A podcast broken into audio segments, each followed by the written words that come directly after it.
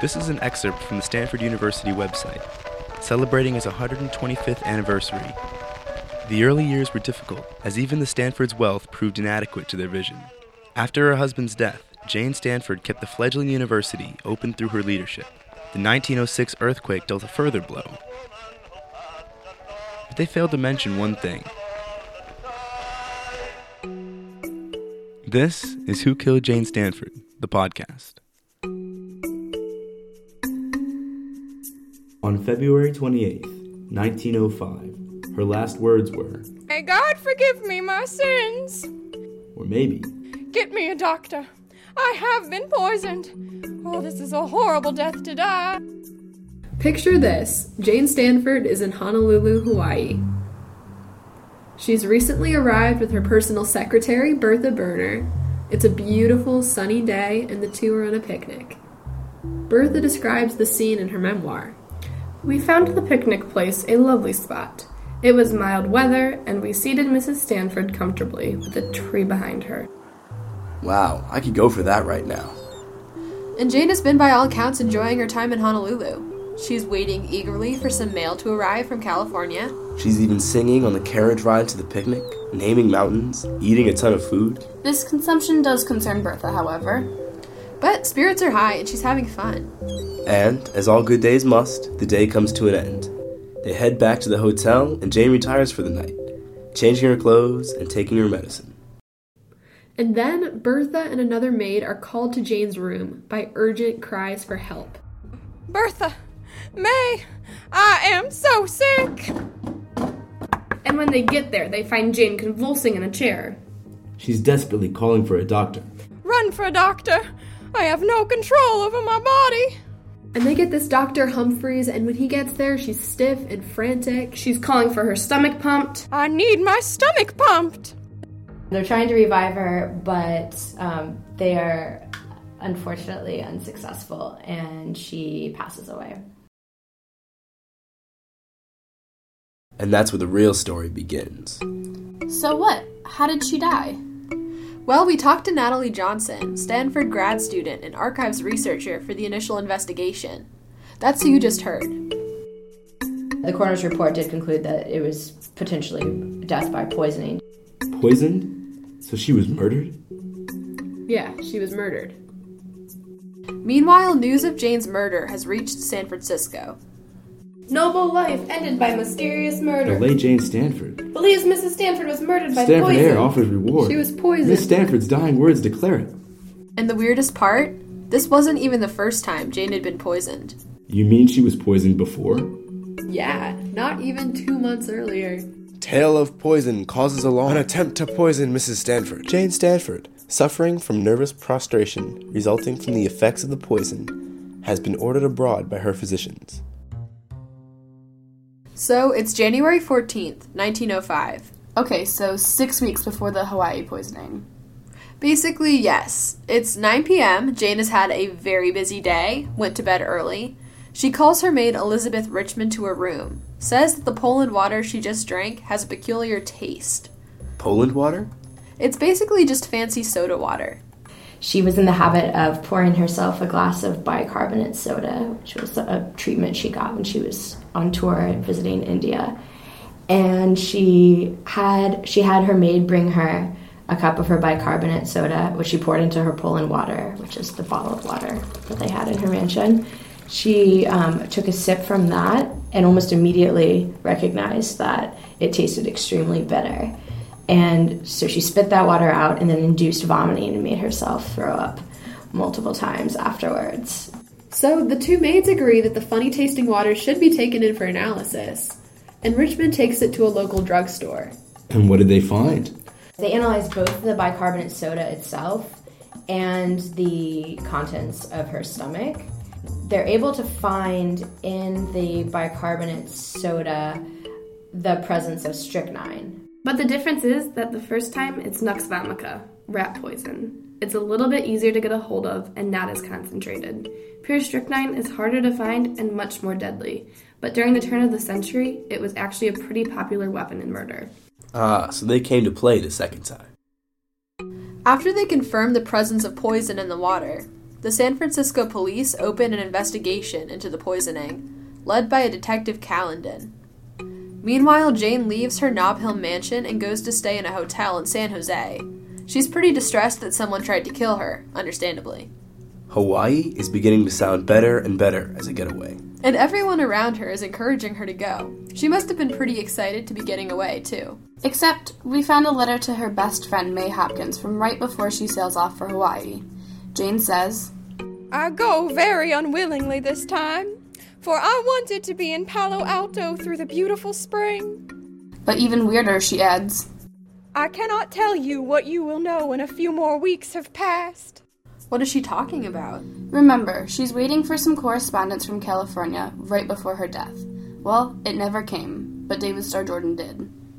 Oh, you mean the first president of the university? Exactly. Jordan was also a close family friend to the Stanfords, or at least Mr. Stanford. Upon hearing about Jane's death, Jordan boards a steamer to Hawaii. There, he hires his own doctor, Dr. Waterhouse, and along with Detective Callandon, he pretty much opens up his own private investigation of Jane's death. So, what did he find? Well, there were some differing accounts. That fits Bertha too. She initially said Jane was poisoned, but later wrote that she died of natural causes. Really? Yeah, and it just so happens that Bertha Berner was the only person present for both of Jane's poisonings. But why would someone want to kill Jane Stanford in the first place? I mean, who was Jane Stanford?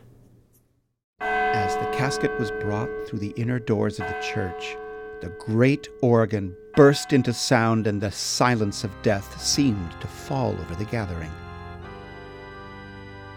So here we are at her funeral, nearly a month after her murder. Yeah, and this is the place to be in 1905. The woman whose death has saddened, covered Millions. with a pall of fragrant California violets. The effulgent beams of the bright sun shone through the rich glass. The gold windows. of the gorgeously decorated galleries thronged to their utmost with mourning students. Almost three thousand men and three thousand eyes were fixed upon the violet-covered The casket. choir joined with the deep-toned organ. Not a minute was lost, not a hitch occurred. Wow, quite the funeral. The way it's described in these old articles, it's like the death of a saint. It's funny you should say that. Reverend Dinsmore, who gives the memorial address at Jane's funeral, says she was in close and vital touch with whatever was pure, good, and holy. And look at this. He goes on to liken her characteristics to those of God. This angelic portrayal of Jane is apparent in other reflections on her life. David Starr Jordan referred to her in his book, saying that she was one of the bravest, wisest, most patient, most courageous, and most devout of all women who have ever lived. And look, he even goes on to say that if his book is successful, it will expose the real Jane as a lone, sad figure of the mother of the university, strong in her trust in God and in her loyalty to her husband's purposes. These accounts really do reflect the matriarch that Jane is at Stanford today. But is this figure that we know today, is this the real Jane Stanford? Jane grew up in Albany, New York, in a fairly strict and controlling household.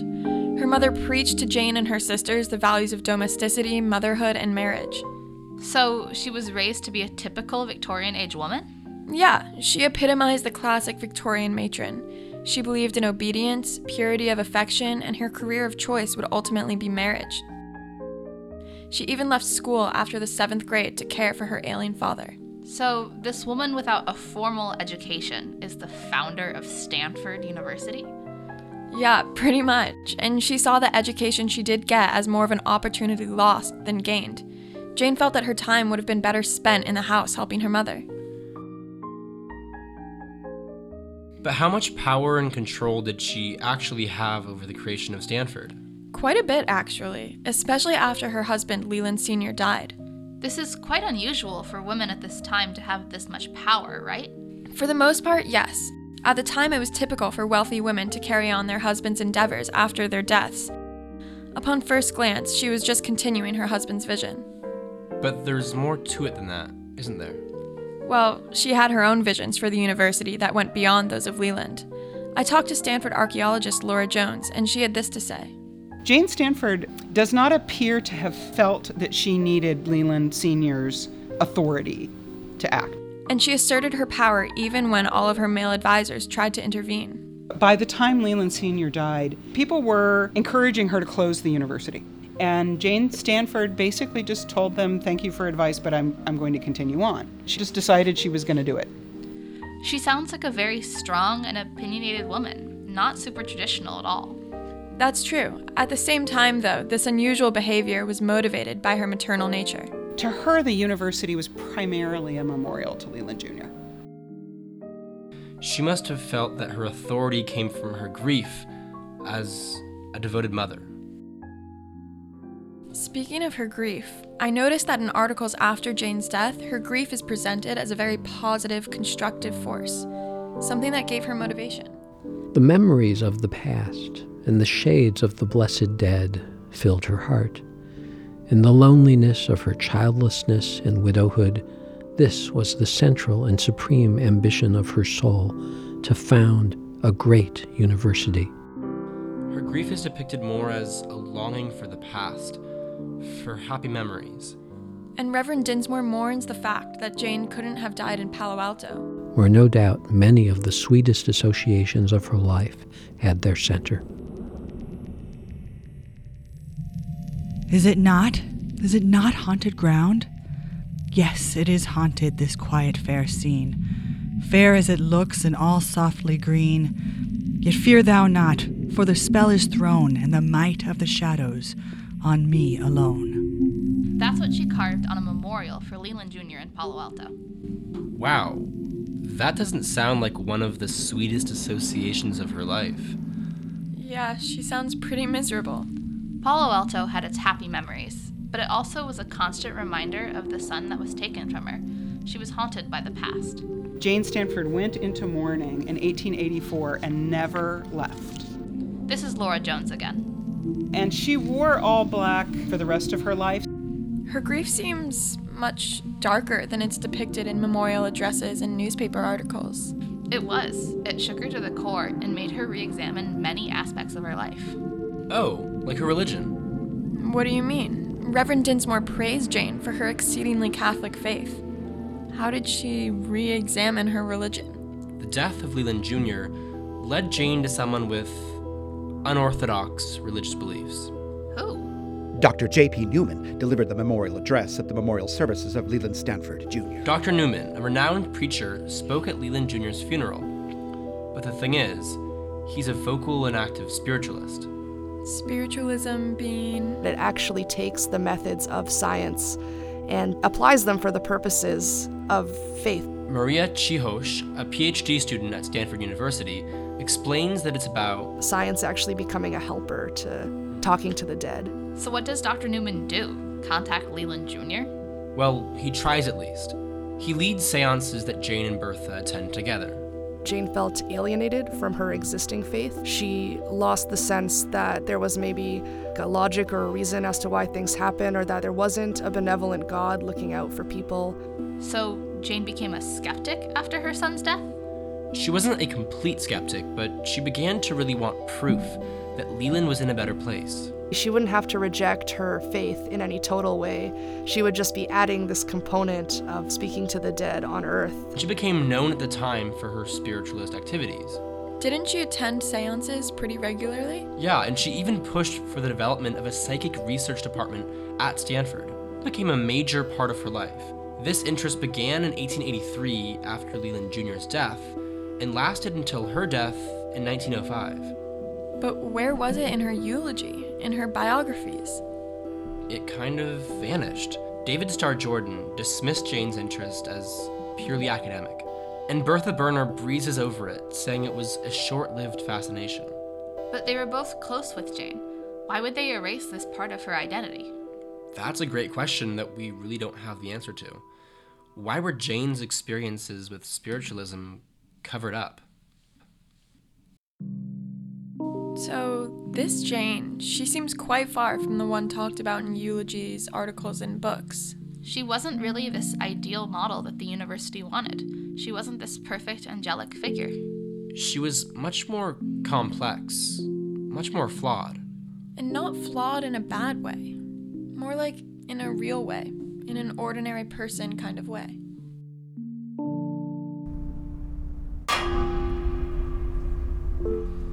And here we are at her tomb. It's such a beautiful monument. A Roman style mausoleum made entirely of marble.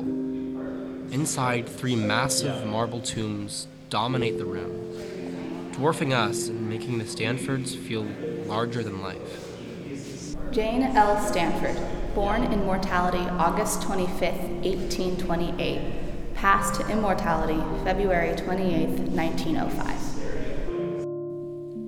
Passed to immortality. What an interesting way to put it. Well, she does live on, both through the university and this mystery. Okay, now we know more about Jane and the woman she was.